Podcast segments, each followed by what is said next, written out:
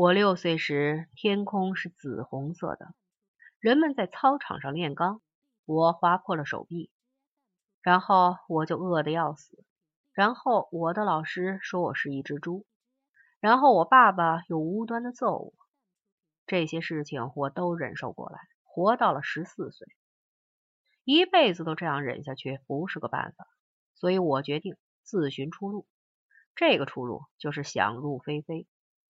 爱丽丝漫游奇境时说：“一切都越来越神奇了。想入非非就是寻找神奇。”有关我爸爸打我的事，还有一些要补充的地方。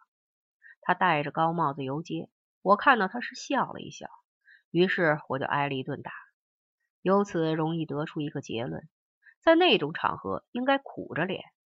但是这个结论是错的，因为哭丧着脸也要挨打。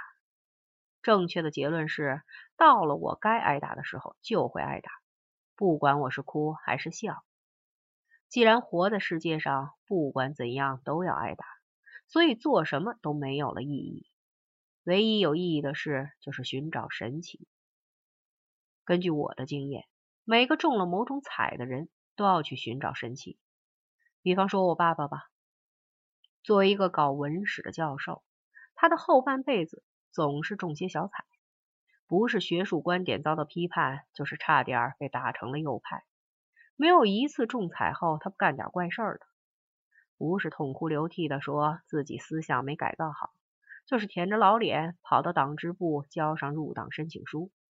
后来他产生了一个奇怪的念头，觉得自己小彩不断的原因是做了孽，生了一个十几岁就长了一脸毛、面目丑陋的儿子。既然已经做了孽，就要做点好事来补过，揍我一顿。连带着我前半辈子也老是中些小彩，因为彩头的刺激，我从小就有点古怪。我从没有中过头彩，因为只有被人当胸刺穿才是头彩。我以为中头彩后就会彻底本分，悔不当初等等，但是这不过是种猜测罢了。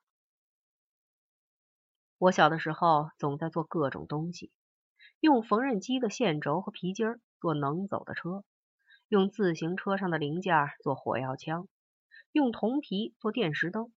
这是小学低年级的作品。大一点后就造出了更古怪的东西，比方说，我用捡来的废铜烂铁做了一架蒸汽机，只要在下面烧几张废纸就能转十五分钟。我用羊铁皮做了一门大炮，只要小心的把一点汽油蒸汽倒进炮膛，点火后就会发出一声巨响，喷出火舌，打出一个暖瓶用的软木塞儿。后来我又用废汽油炉子造出了汽油发动机，结构巧妙，但是它的形状很难装到任何一种车辆上，而且噪声如雷，只能把它搬到野外去试车。年龄越大，做出的东西越复杂，但我的材料永远是废铜烂铁，因为我长大的地方除了鸡窝就是废铜烂铁，别的什么都没有。我爸爸因为我把家里弄得像个垃圾场，并且因为我经常不做学校里的家庭作业，几乎每天都打我一顿。